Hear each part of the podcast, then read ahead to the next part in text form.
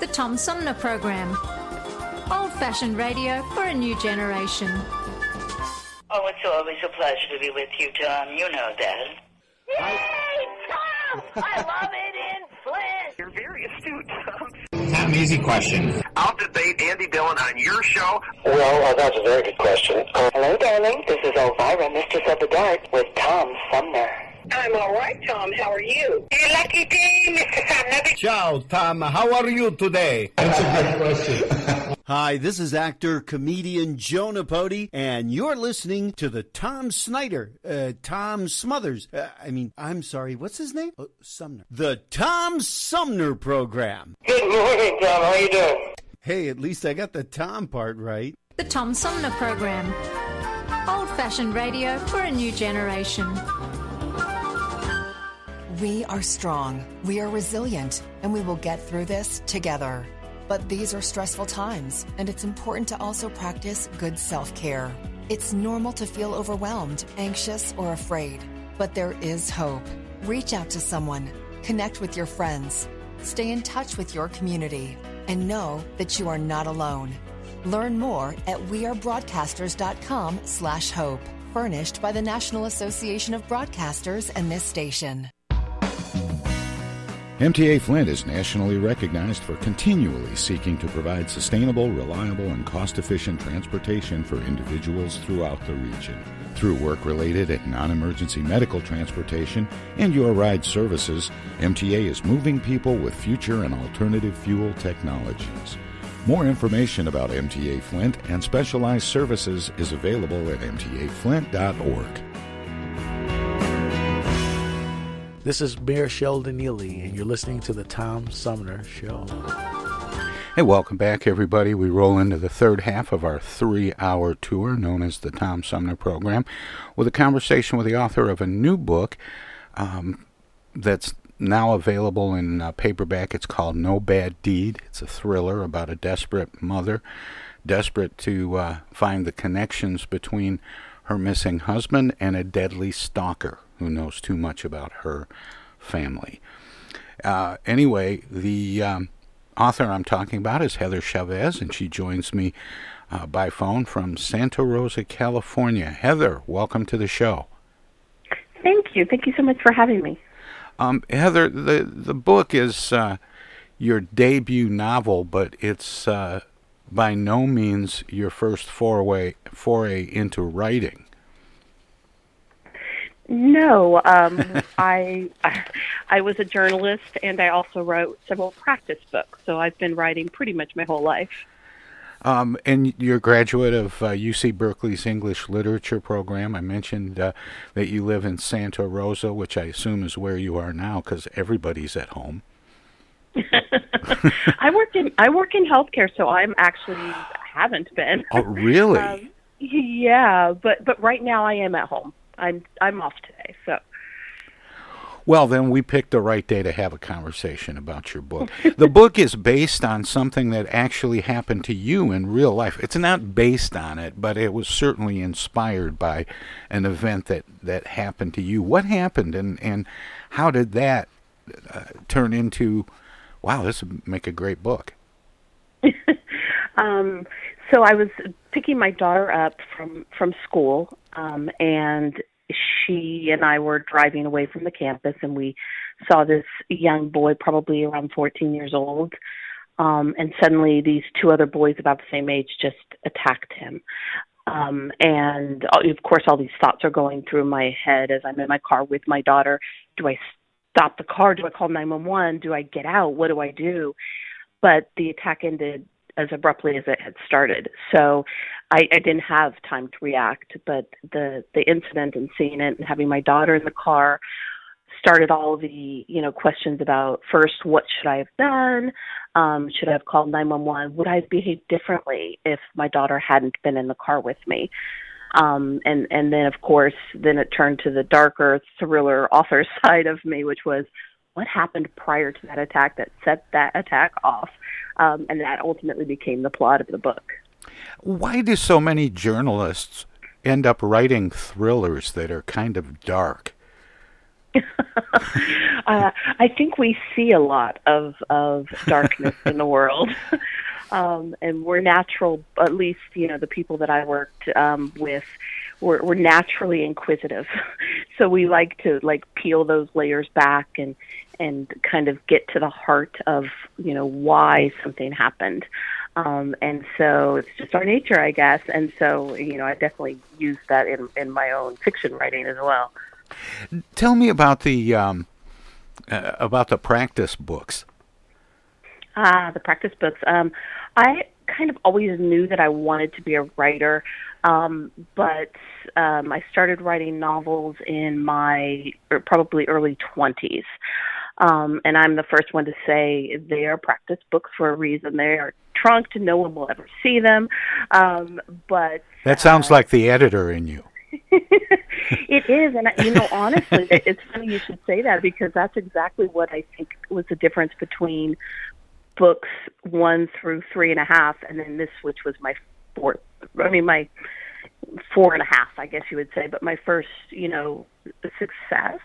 Um, and the first one that I tried to get published was the fact that between book three and a half and four, I was actually an editor, and so the first books were were not really edited. They were just like, hey, let's start writing this, and then oh, it's done. Let's just check for grammar.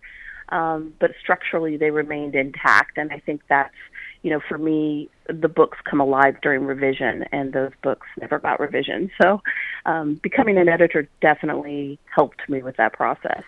And how long has has this book, uh, No Bad Deed, been out? Because I see it's in paperback now, which usually happens a little later in a in a book's life. Yeah, it's it's been out a year. The hardback came out February of uh, 2020. So you probably didn't really get a chance to get out and promote it very much with the pandemic kicking in right about that time. No, I was fortunate in that I was able to have um, a local bookstore event. You know, happened right before basically my county and then the state and the country shut down.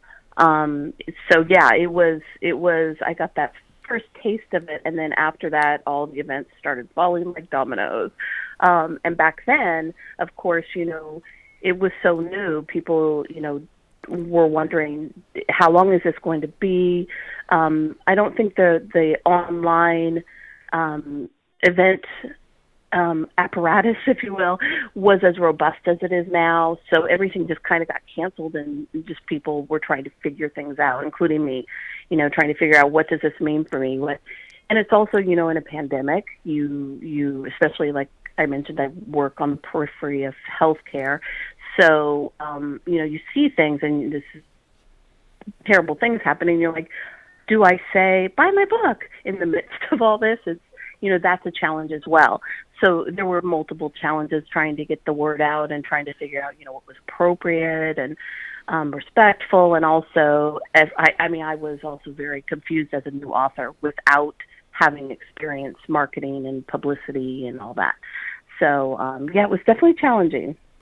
Yeah, this is a, a, a tough year. Um, I've talked to some writers who've, um, you know, been able to be like very productive because they you know they were sheltering at home they worked at home to begin with so mm-hmm. they just took the the extra time that they had and, and did a lot of writing. And then some they just were as shell shocked as the rest of us you know where it just it just kind of like oh well I'll binge watch Netflix till this is over. And all of a sudden nine ten months later it's still not over. Um, the notion of being stalked by someone as the result of attempting to do a good deed. How did that turn into a title, No Bad Deed?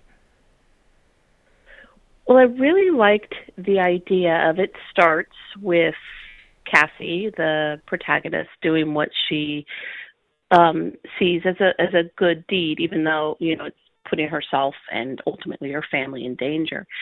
Um, but as the book progresses, you kind that that line becomes a little bit murkier as far as you know, what does one person see as a good deed and someone else might not view it in the same way.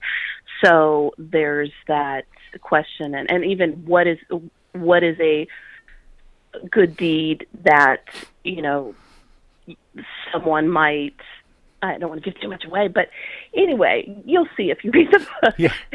but it's very murky. Let's put it that way. There's a lot of duality about like who is good, who is bad, and what what can cause a good person to do a bad thing, and vice versa. And where is that line? And what would you do? What would it take for you to cross it? An alternate title: When Good Deeds Go Bad. Um, but it it actually is a uh, is a great title because it's um, it's it's compelling because the first thing you think, I mean, you start out, you read the title, and immediately there's a question. What does that mean? Yeah, I I it had a, several working titles before I settled on No Bad Deed, but once it, it's as with anything when I'm writing a book, um, it's when I hit the right title. I was like, oh, that's it. Um, and I was crossing my fingers the whole publication journey, thinking, please stick, please stick. Um, and fortunately, it did, um, because sometimes titles do change. But I was I was very happy that that it didn't. Are you still there? Yes, can oh, you hear me? Yeah, it just it got so quiet. I thought maybe we got disconnected. Oh um, yeah. The uh, the thing how, that I was thinking is, as you were saying that was, um, or when we were talking earlier, is, you know, writing is pretty solitary. Um, mm-hmm. Do you enjoy the, the interaction with people? I, I know you haven't had a chance to do a lot of it this year, um, but like the the um, book signing that you did uh, in Santa Rosa when when the book first came out, and do do you enjoy that part of it? I I do. It's it's I'm an introvert by nature. I'm what I call a forced extrovert because I, you know, I worked in journalism and and now I work in public affairs and and I I have a lot of, you know, times when I do have to be out there um, professionally before before this, you know, pandemic. Um, and so, you know, it, there's that forced extrovert in me that that can can make myself um, be out there. But I will also say that dealing with you know the public is is on as a whole is is so much different than meeting readers. That little glimpse i got of it and also i've had some i've met with some online book clubs and reading groups um and writers clubs and that has been that's a totally different experience because everyone is so passionate and engaged about books and I could talk about books.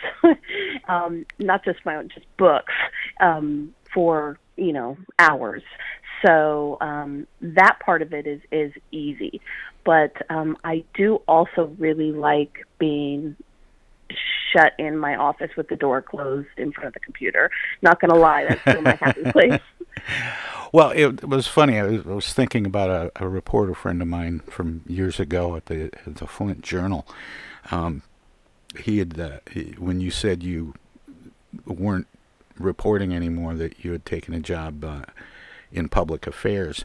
And I tried to call this guy one day, and one of his uh, fellow reporters uh, was answering his phone because he had recently left and accepted a job with uh, in Lansing with a government agency or something, basically in uh, communications and public affairs. and the guy that I got on the phone said, uh, "No, he's he's not here anymore. He got a real job." yeah, I've heard it also referred to as going to the dark side.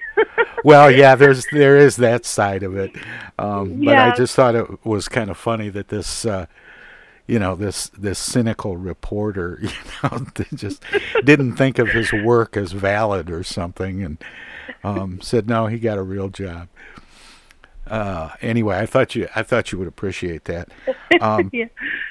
I, I want to talk a little bit about the uh, about the creative process and about how much research goes into uh, a book like this. But we have about a minute left before we go to break. Can you uh, stick around for a few minutes so we can dig down some more? Oh, yes, I'd love to. Great.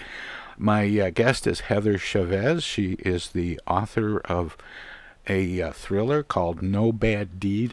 If you're listening to us on WFOV 92.1 FM, our Voices Radio in Flint, they are a broadcast service of the Flint Odyssey House Spectacle Productions and my good friend Paul Herring. We're going to let them squeeze a few words in or do whatever they do when we go to break. If you're uh, streaming us at tomsumnerprogram.com, we have some messages as well, and we'll return and talk some more about uh, this this book, uh, No Bad Deed, which is now available in paperback. It's a thriller about a mother desperate to find the connections between her missing husband and a deadly stalker who knows too much about her family. So, don't touch that dial. Don't click that mouse. We'll be back with uh, author Heather Chavez right after this. Hello, darling. This is Elvira, Mistress of the Dark, with Tom Sumner. I'm Julie Lopez with Crime Stoppers. Have you ever wondered what to do if you have information about a crime or the whereabouts of a felony fugitive and you want the police to know but you need to remain anonymous? Well, here's what you can do. You can go to p3tips.com or download the mobile app. You can go to Crime Stoppers of Flint and Genesee County's Facebook page and click on the Leave an Anonymous Tip tab, or you can call 1 800 422 jail. All methods are anonymous, and if your help leads to a felony arrest, you may be eligible for a cash reward. Remember, your voice matters. I'm United States Surgeon General Jerome Adams, America's doctor. And all across our nation, we've taken steps together to slow the spread of coronavirus. Now we must continue to take personal responsibility to protect ourselves and our loved ones. Because even though not all of us risk a severe case of coronavirus, we all risk getting it and spreading it to others, maybe without even realizing that we're sick. So if we want to get back to school, back to work, back to worship, and back to overall health, there are things our country needs to do. We need to follow state and local guidelines, take extra precautions if at higher risk, wash our hands frequently, stay six feet from others when we can, and when we can't stay six feet from others, please, I'm begging you, wear a face covering. These small actions will make a big difference. So I'm asking you to say it with me, America. Coronavirus stops with me. You can learn more at coronavirus.gov. Produced by the U.S. Department of Health and Human Services at taxpayer expense. Hi, this is Tom from the Tom Sumner Program. If you like talk radio that makes you think without telling you what to think, check out our whole show weekdays from 9 a.m. to noon Eastern at TomSumnerProgram.com. Selected segments are also available on this and other radio stations, but you can hear us anytime. Daily editions of the Tom Sumner Program repeat online all day and night on the show's website. Past shows can be found in the website archives. My long format interviews with New York Times best-selling authors, photographers, and writers from National Geographic, as well as artists, musicians, candidates, and elected officials, are made possible by listeners like you. Support the Tom Sumner Program and Civilized Talk Radio. Visit our website at tomsumnerprogram.com and become a member. You can make a one time gift or become a sustaining patron by taking the link to the Tom Sumner Program Patreon page. Thanks for listening and thanks for your support. Thank you, and thank you all for tuning in. You know, we know that tough times don't last, but tough people do. We've been through a lot here in Michigan. We've been through crisis before where the country needed their countrymen and countrywomen to pitch in collectively to get through a crisis and rise to the occasion. Michigan once was the arsenal of democracy to win World War II. We need that same spirit now. We're working around the clock with doctors and hospitals and first responders to stop the spread and to save lives. But we need your help too. The state has launched a new volunteer website at www.michigan.gov forward slash fight COVID 19, where trained medical professionals can register to serve their fellow Michiganders by assisting hospitals in fighting COVID 19.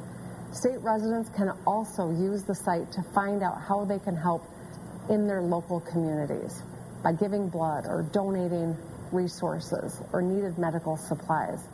Whether you're a medical professional looking to volunteer or you're someone who can give blood or donate to your local food bank, everyone can help out.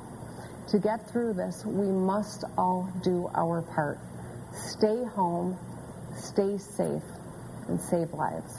The Tom Sumner Program.com. Hello, this is State Senator Jim Ananich, and you're listening to the Tom Sumner Program. Hey, welcome back, everybody. We continue our conversation with author Heather Chavez. Her book, No Bad Deed. Um, basically, uh, well, well, we'll talk about that. But uh, Heather, welcome back. Thanks for sticking around. Sorry to make you sit through that. Oh, thank you. Um, Heather, I wanted to uh, see if we couldn't get into the synopsis a little bit without doing any spoiler alerts. This basically is the story of a woman who intervenes in some kind of a domestic dispute that she sees while driving home from somewhere, and um, in the process of doing what she thinks is a is a good deed, she makes a, a pretty scary enemy. And Yes. and then um, her husband disappears very mysteriously, coincidentally on Halloween. Um, and and then the the story starts to, to pick up and take off. Yes, um, at first she thinks, um, you know, Sam, her husband, is um, the person who's always coordinating the kids' schedule. He's the one who usually makes dinner, and so he's a very, very involved dad. And so, um, at first, she immediately goes to that dark place in her head that says something has happened to him because she finds her daughter, her six-year-old daughter, alone with you know these two random parents and her husband's nowhere ar- around and, and nobody seems to be able to say where he went. Um and so you know her first thing is she, he would not leave their daughter in um such a situation. And so that's her you know he's in a ditch somewhere or you know something happened. And then shortly after she gets that text from him and you know just those two words i'm sorry and suddenly she has to rethink everything.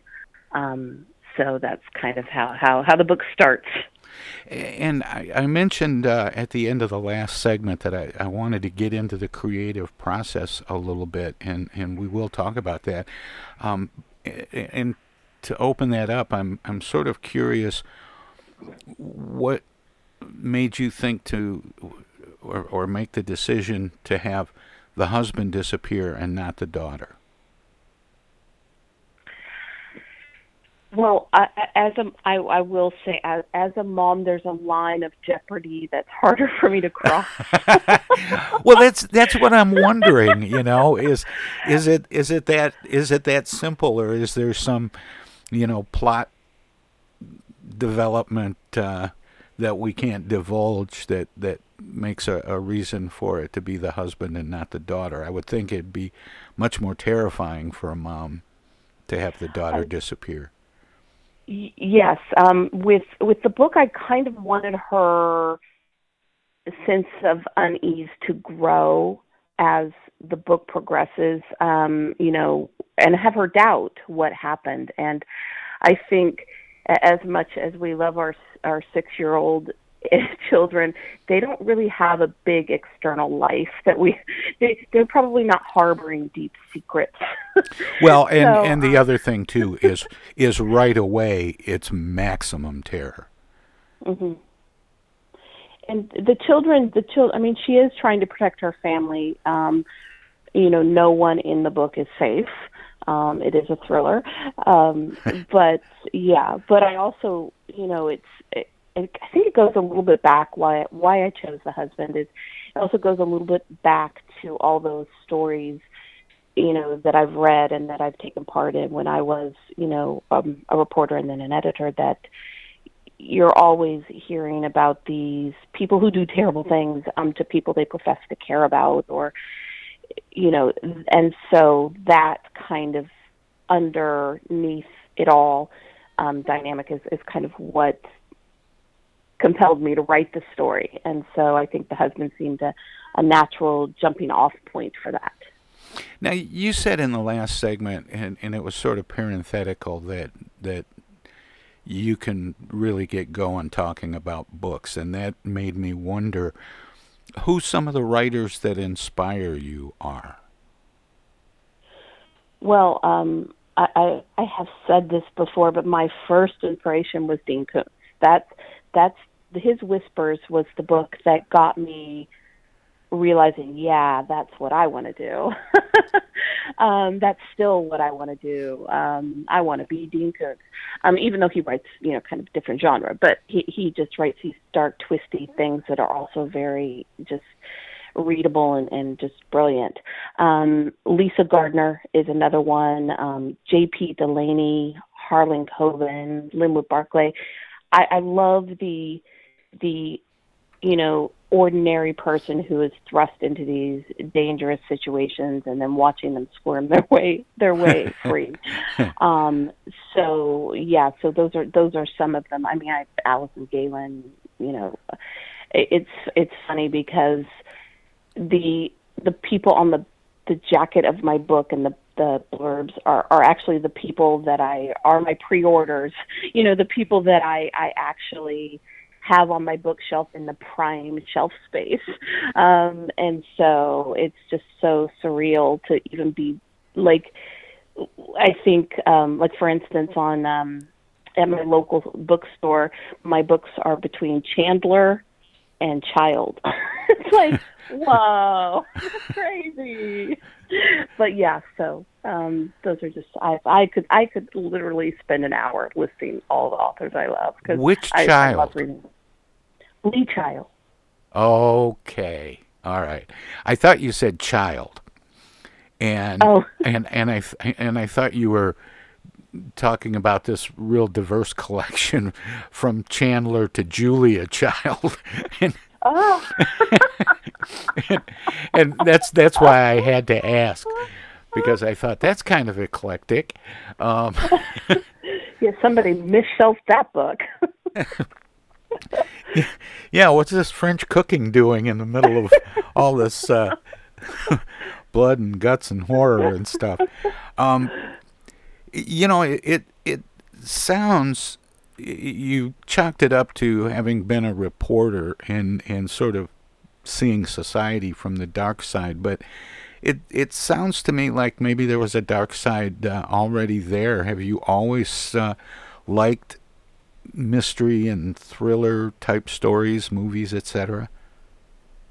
Um, I have. I I used to. I mean, I still read outside the genre. Of course, I I, I like to see what's out there in, in all genres, especially now as a debut, and you get access to all these phenomenal authors, and it's like, wow, these books are fantastic. Like historical fiction.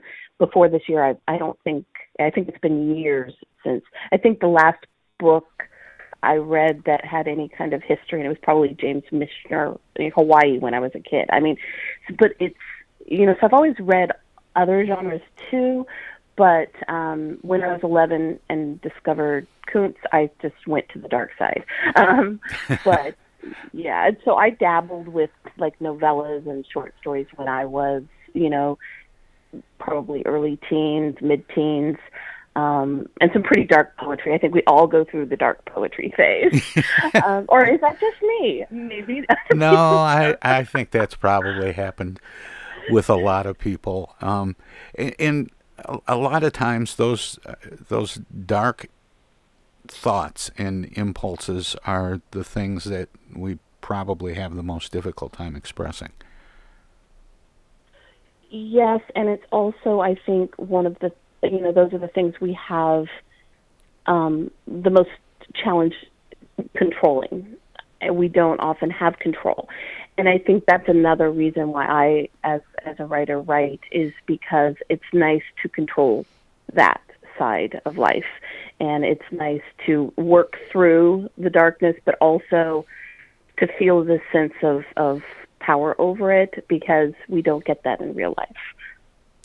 You said earlier that um, that a, a, lot of the best part of of developing a book happens in the revisions, and that sort of hinted at at, at maybe the books when you're telling a story does it sort of tell itself when you write? Does does it just sort of roll out or or do you work from a, a somewhat strict outline it's evolved for me over the years. When I started in my 20s, I just came up with what I believed was a brilliant idea. It was not, um, and then just barreled forward and and just wrote. Um, and then um, I had a book, which was noble, but it wasn't it wasn't um, very good. Um, and I realized that some people really find the freedom in writing by just going full out. You know, just starting on page one with an idea, maybe a couple signposts along the way.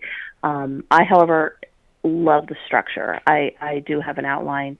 What I find in revision is is uh, even though I have an outline, um, and I'm growing a little bit less flexible with it, especially now. You know, I just wrote book two on deadline, so in that instance, you know, I have it's it's gone from something I you know did when I had time to something I have to make time for. So it's it's the outline has gotten more um, structured. That being said, uh, no matter how structured my outline is, I always discover things, usually about characters, um, that change the course of the book. Um, for No Bad Deed, for instance, it was, you know, I had it set. It was going to be third person, three points of view and that's how I wrote it. And then I read it and decided, nope, this isn't working. You know, these other two characters are telling Cassie's story; they get all the good parts.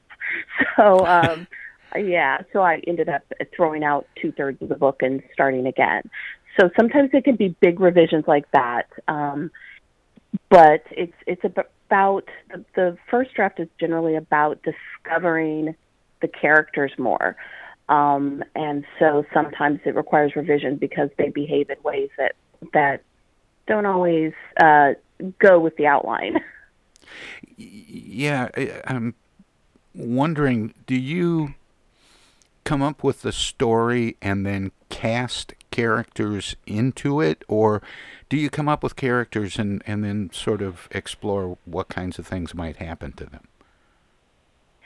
It really, it actually really depends. With um, No Bad Deed, it was this, the idea came.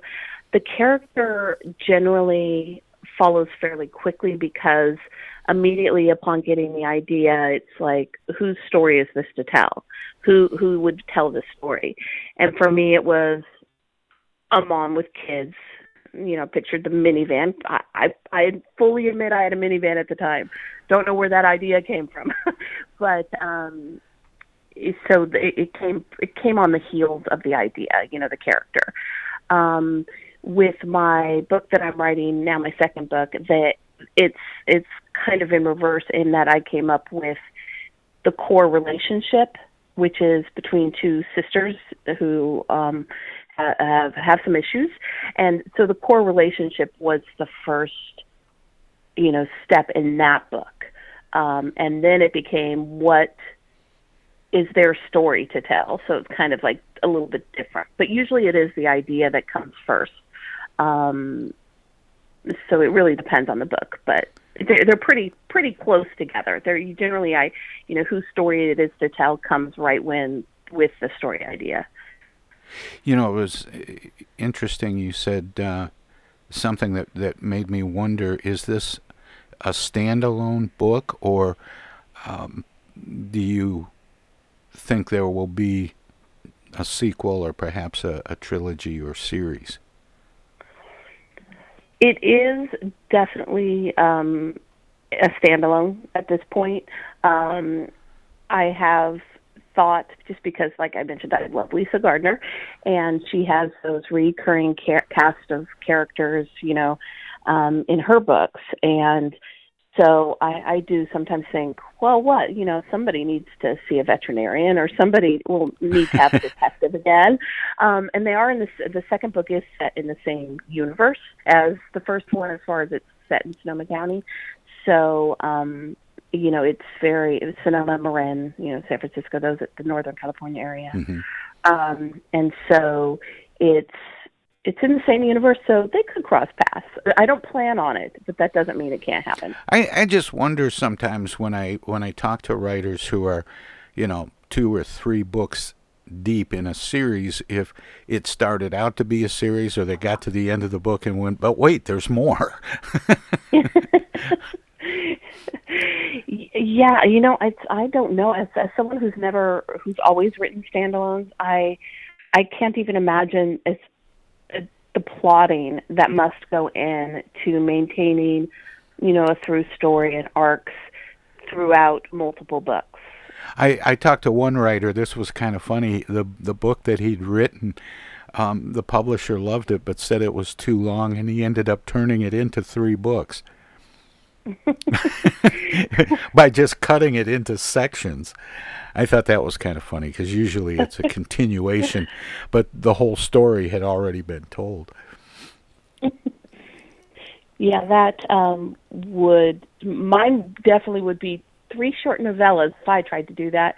Um, but you know, I've you know, the best writers, you know, they can they probably have you know sections that could easily be a book by itself because they keep you know like Greg Iles his his books for instance they're they're pretty dense they're big books, but every page it's a page turner, even though it's huge, you know. So compared to mine, at least, um, and so yeah, they if if you're really good at that, I, I can imagine you could do that because the pacing and tension are kept, you know, consistent throughout.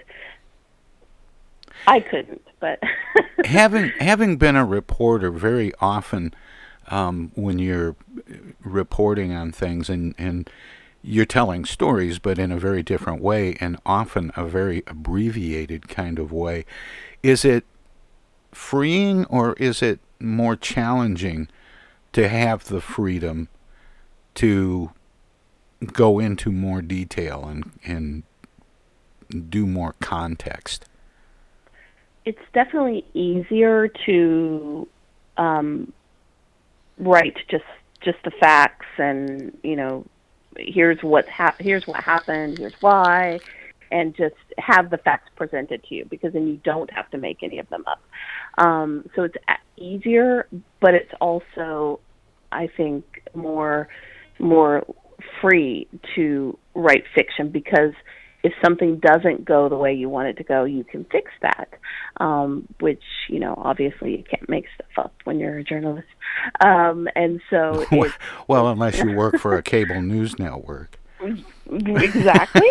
um, but uh, yeah, for for fiction, it's just you know you have infinite possibilities you know, when you're starting that first page, especially, you have like infinite possibilities. You can create anything you want, and it's both freeing but also very overwhelming. It can be overwhelming. Um, so it's it's definitely I think more challenging for me as a person to write you know a novel than it is to be a, a journalist as far as you know the thought processes. The the challenge of journalism, of course, is the deadlines are much tighter. So right. um, you know you don't have as you you have to file that story and get it in. Um, so how do you different. how do you manage to hold down a job and find time to write? Are you pretty disciplined about writing?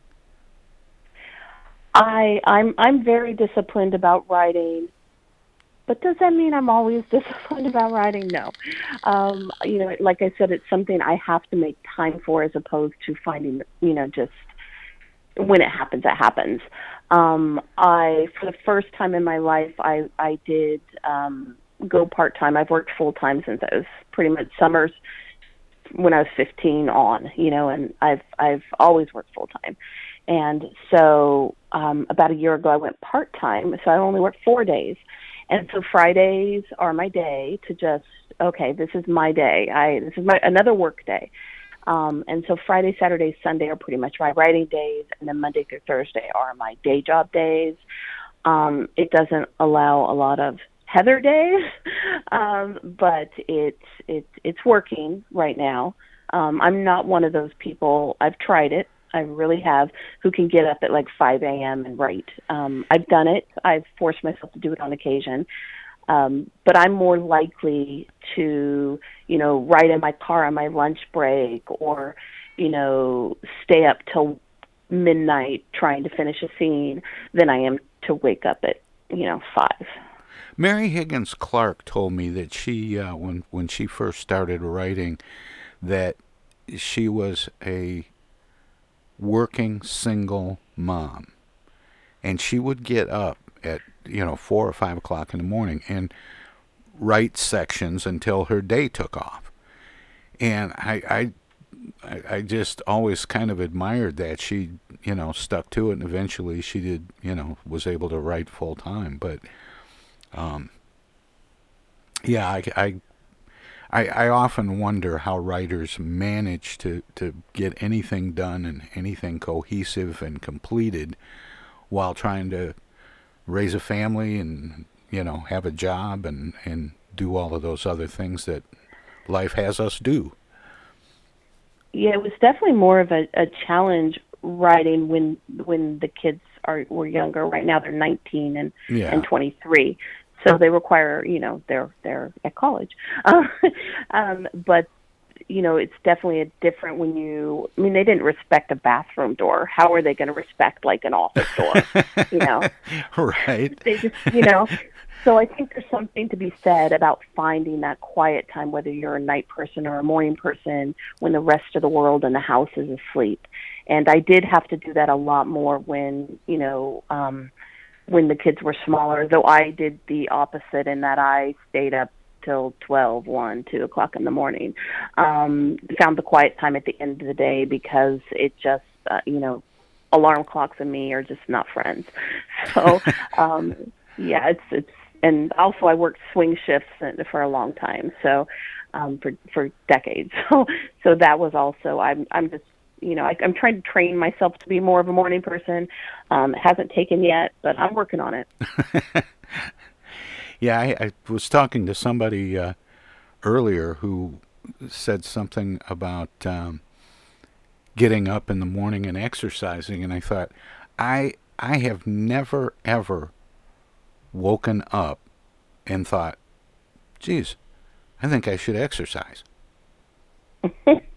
Well, waking up already, I mean, it's like, especially now, it's winter, it's cold, the bed is so comfortable. So getting up already is just like, why? It's not fun. Uh, and then on top of it, I know what I'm going to do. I'm going to get up and I'm going to exercise. And I'm like, why? Yeah. I've been trying, to, I've tried to do that too. I have I made it to the coffee too. pot. What do you want from me? you need the reward at the end. You know, yeah, if I can get up and get that coffee. Um, and that's the thing, you know, I don't drink coffee except for when I want one of those coffees that really isn't coffee at all, but has all the stuff in it. Um, oh, recreational coffee. Re- rec- I'm a recreational coffee user, yeah. And so I totally think maybe if I started being, you know, going to the coffee pot every day, that maybe I could be a morning person, but maybe, maybe I'll try that. Well, Heather, I, I've I'm enjoying talking with you, and I have another break coming up. Can you stick around for a few minutes, and we'll finish Oh, up in the next course. segment?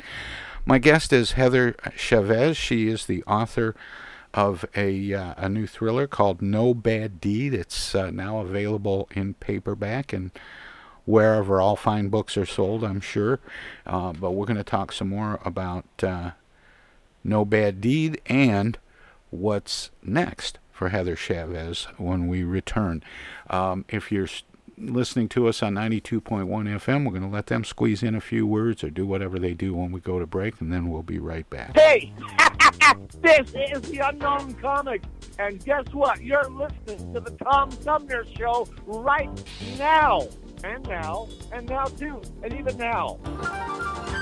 The Centers for Disease Control and Prevention is working to help keep you and your community safe from the threat of novel or new coronavirus. If you have traveled to a country with a widespread outbreak of COVID 19, CDC recommends you stay home and check your health for 14 days after returning to the United States. Take your temperature with a thermometer two times a day.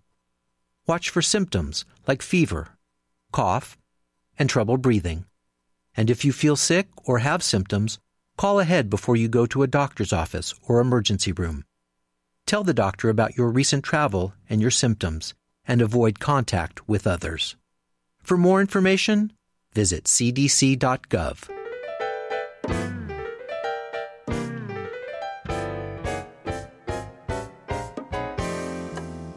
The Tom Sumner program has hosted live candidate forums for local, state, and national offices at bars, restaurants, coffee shops, and colleges. Armchair Politics has gone to Lansing, Frankenmuth, Birch Run, and Hell. Hell, Michigan, that is. We've done shows all the way to the Mighty Mac and back to the bricks. We've done remotes from a baseball stadium in Lansing, a grocery store opening in Flint, and from a moving train. We'd like you to tell us where to go next. You can write to us at TomSumnerProgram.com, call us at 810-339-8255, or contact us on Facebook. This is your chance to tell the Tom Sumner Program where to go.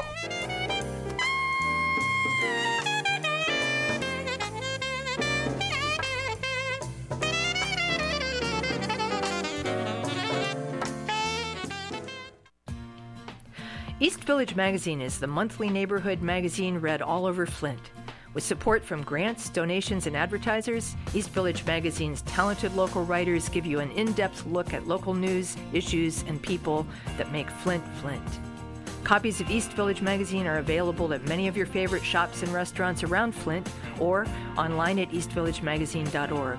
East Village Magazine, community focused and community supported. Discoveries. They happen when we least expect them in places we thought we knew. And discoveries have a way of teaching us a little more about ourselves along the way. Welcome to Flint and Genesee County, where up north meets down south. Home to Michigan's largest county park system and a vibrant culture. A place filled with discoveries we've yet to make throughout acres of beautiful lakes, wetlands, and woods, and in the diverse city beyond where the uplifting melodies of gospel choirs fill the air, where the work of renowned artists color the galleries and museums, where the fresh fruits and vegetables at the downtown farmers market awaken our senses, and where the cultural center and planetarium broaden our view of the world. Let's spend a few days enjoying the wonders of Flint and Genesee County, where the joy of discovery is pure Michigan. Your trip begins at Michigan.org. If you are sick with COVID 19 or think you might have it, take steps to help protect other people from getting sick. Stay home except to get medical care. Call the doctor before visiting. Separate yourself from others who live with you. Wear a mask to protect others. Cover your coughs and sneezes with a tissue and clean your hands right away. Avoid sharing items with other people in your home. This includes things like towels and bedding. Be sure dishes are washed in hot water or the dishwasher before anyone else uses them. Stay aware of how you feel. If you start to have difficulty breathing, or if you're worried about your health, call your doctor. For more tips, visit cdc.gov. I get the uneasy feeling Rod Serling is behind one of those doors. Rod Serling. Rod Serling. What's this, the Twilight Zone? Where is everybody? I would have been headed for the Twilight Zone. Twilight Zone. By going any lower, I'll be in the Twilight Zone. All right. Oh, but Jethro's right at home in the Twilight Zone. I'm in the Twilight Zone. Now, having made this little jaunt into the Twilight Zone, I got a feeling something strange is about to happen. In the Twilight Zone. Hi, this is Anne Serling, and you're listening to the Tom Sumner Program. Hey, welcome back, everybody. We uh, continue my conversation with author Heather Chavez about her book No Bad Deed, um, which is uh, now available in paperback. It's a thriller about a desperate, uh, about a mother who's desperate to find the connections between her missing husband and a deadly stalker who knows too much about her and her family. Uh, Heather, welcome back. Thanks for sticking around. Yeah, thanks again for having me. I Fun. can't. I can't believe how fast the time has uh, has flown by. You mentioned earlier that that uh, you were working or had just completed uh, an, another manuscript, and and uh, I'm always curious what's what's next now that uh, No Bad Deed has been out for a while. Um, I'm writing a a, a book, or uh, I've written a book. It's with my editor now um, about um, uh, two sisters, Frankie and Izzy, and like I had mentioned previously, they have somewhat of a tumultuous history, um, and they also have uh, a secret that they've been keeping from the past. Um, you know, years, five years before, six teenagers went up to play um, this drinking game that went horribly wrong, and only five of them returned. Um, and Izzy was there that night, and she's always kind of kept what happened there a secret from her much older sister. Um, and so it's, and then another teen girl goes missing when the book opens. So, um, that's a, that's what it's about. Um, it could change dramatically, uh, like No Bad Deed. You know, went from third person, three points of view. So you know, we're just entering the revision editing process, but it is another standalone thriller um, set in in you know Sonoma County wine country, um, featuring these two sisters and their their conflict with with each other and and also um, with their you know secret keeping. Is it is it um, tougher or easier to work with an editor, having been an editor yourself? It is. It is. I think easier because as an editor, the one thing that you realize when you're a journalist working with an editor on both ends of it, whether you're the reporter or the editor on the other end of it, that not every word, not every paragraph um, is you know is sacred and so you know i got very good at cutting and editing and tweaking and looking at it more as words you know could be sacrificed for the sake of the story. Because ultimately that's what you what you're trying to create is is something whether it's you know a, a news article whether it's a, a short story or a novel you want it to be you know you're trying to maintain the integrity of the story and i think that that's the thing that helps when you're dealing with an editor is that you you know, I wasn't overly protective of my words. Um, that being said, I also it was a very collaborative relationship and it was much different than I expected. Um, I totally expected, especially having copy editing experience, I expected, you know, uh, you know, you visualize the red pen and all the, uh, you know, all the line edits and in you know virtual form obviously digital form but um that's not it was more like conversations and discussions. And so it was it was it was actually a very a very collaborative and um book focused experience and and I really actually enjoyed it. But I think having the background helped me understand that you know if say there's a part that needs to be strengthened that doesn't automatically mean oh your book is bad which is how i might have read it you know before right. before that experience. Um i've had writers tell me that all writers want to see their books turned into movies. Is that true well, I can't speak for every author, but but I know that I would I would love to see this on the screen because I enjoy watching movies. I enjoy watching thrillers, and so um, this seems like a, a a story that's that's really ripe for making into a movie. I I I I think so. Anybody out there, you know, connections. you know, let's put it out into the universe. Um, there hasn't been an option as of yet, but it, you know, it's definitely a, a visual story, which I think lends itself naturally to the movies. Um, and also, that's that's actually one of the many reasons that I chose my agent was because he he had a background in NYU in film and and so I figured, hey, he seems like he'd be a visual thinker, and my books tend to be very visual. And so it's funny that you should ask that because that's from the beginning. It, you know, it played like a movie in my head. So to to see somebody else's interpretation of that would be awesome. Um, we're just about out of time, Heather. And, and as I said before, I can't believe how fast the time has gone. It's been a real pleasure talking with you, and thanks so much for spending this time with me. But I always give guests an opportunity to let listeners know where they can find out more about what we've been talking about, about your. Uh, your book and uh, your work, past, present, and future. Do you have a website?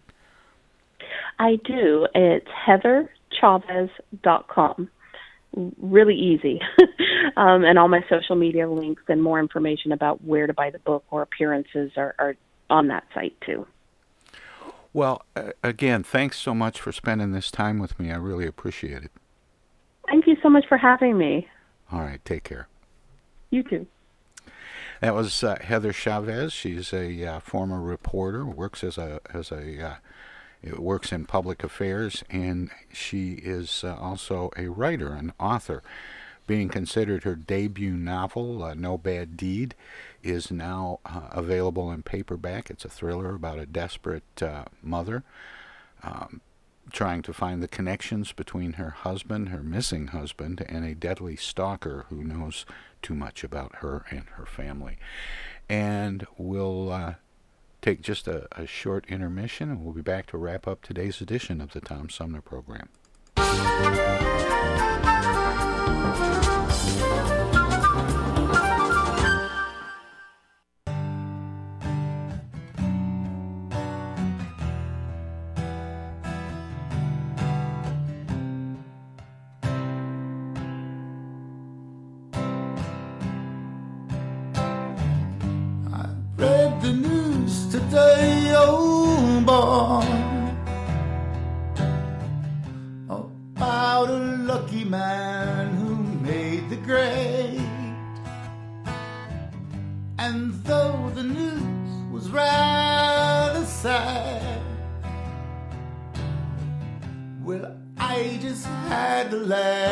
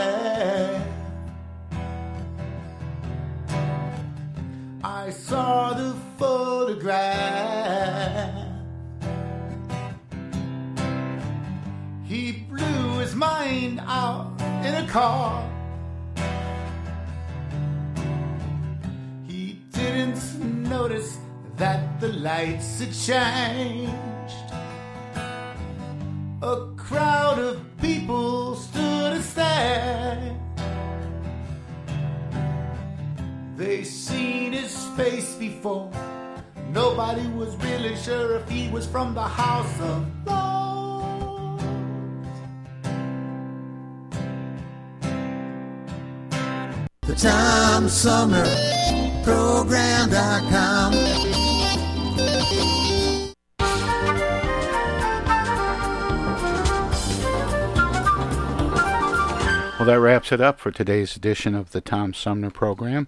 We were talking with uh, author Heather Chavez this uh, past hour. Had to do um, uh, talking about her book No Bad Deed, and uh, before that, we were talking with um, who are we talking about? Um, Barbara Freese. Interesting conversation about uh, industrial denial. We uh, substituted that for a uh, scheduled guest that for some reason we weren't able to connect with. So, welcome to live radio. Um, but uh, we opened up the show today with uh, Shell Phelps, and that was a uh, fun conversation about her book, Big Bliss Blueprint, which is a hundred little thoughts to build positive life changes. And uh, for those of you keeping track of what day it is, it is in fact Friday, which means uh, I get to head down the hall now to the uh, living room for the entire weekend. But I'll be back Monday morning with a new edition of the uh, Tom Sumner program. Thanks to all my guests, and thanks to everybody who tuned in today. It was great to have you along, and we've got lots more fun stuff coming up next week and beyond on the Tom Sumner program. So, that being said, there's uh, Smoking George Winters tells me it's uh, time to head down the hall to the living room. So, that being said, good night, everybody.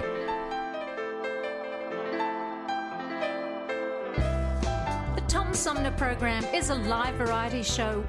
We want to acknowledge all of our guests who play such an important role in the show and our cavalcade of cohorts from coast to coast for their regular contributions. Most of the musical accompaniment was provided by people in or from the Flint area. Many of the pre recorded portions of the Tom Sumner program are made possible by Flint's own Steve McComb and Pencil Sketch Recording in Nashville, Tennessee. If you have comments, questions, or suggestions about the show, find us on Facebook. This is Prue Clearwater. Join us next time for another edition of the Tom Sumner program, and thanks for listening.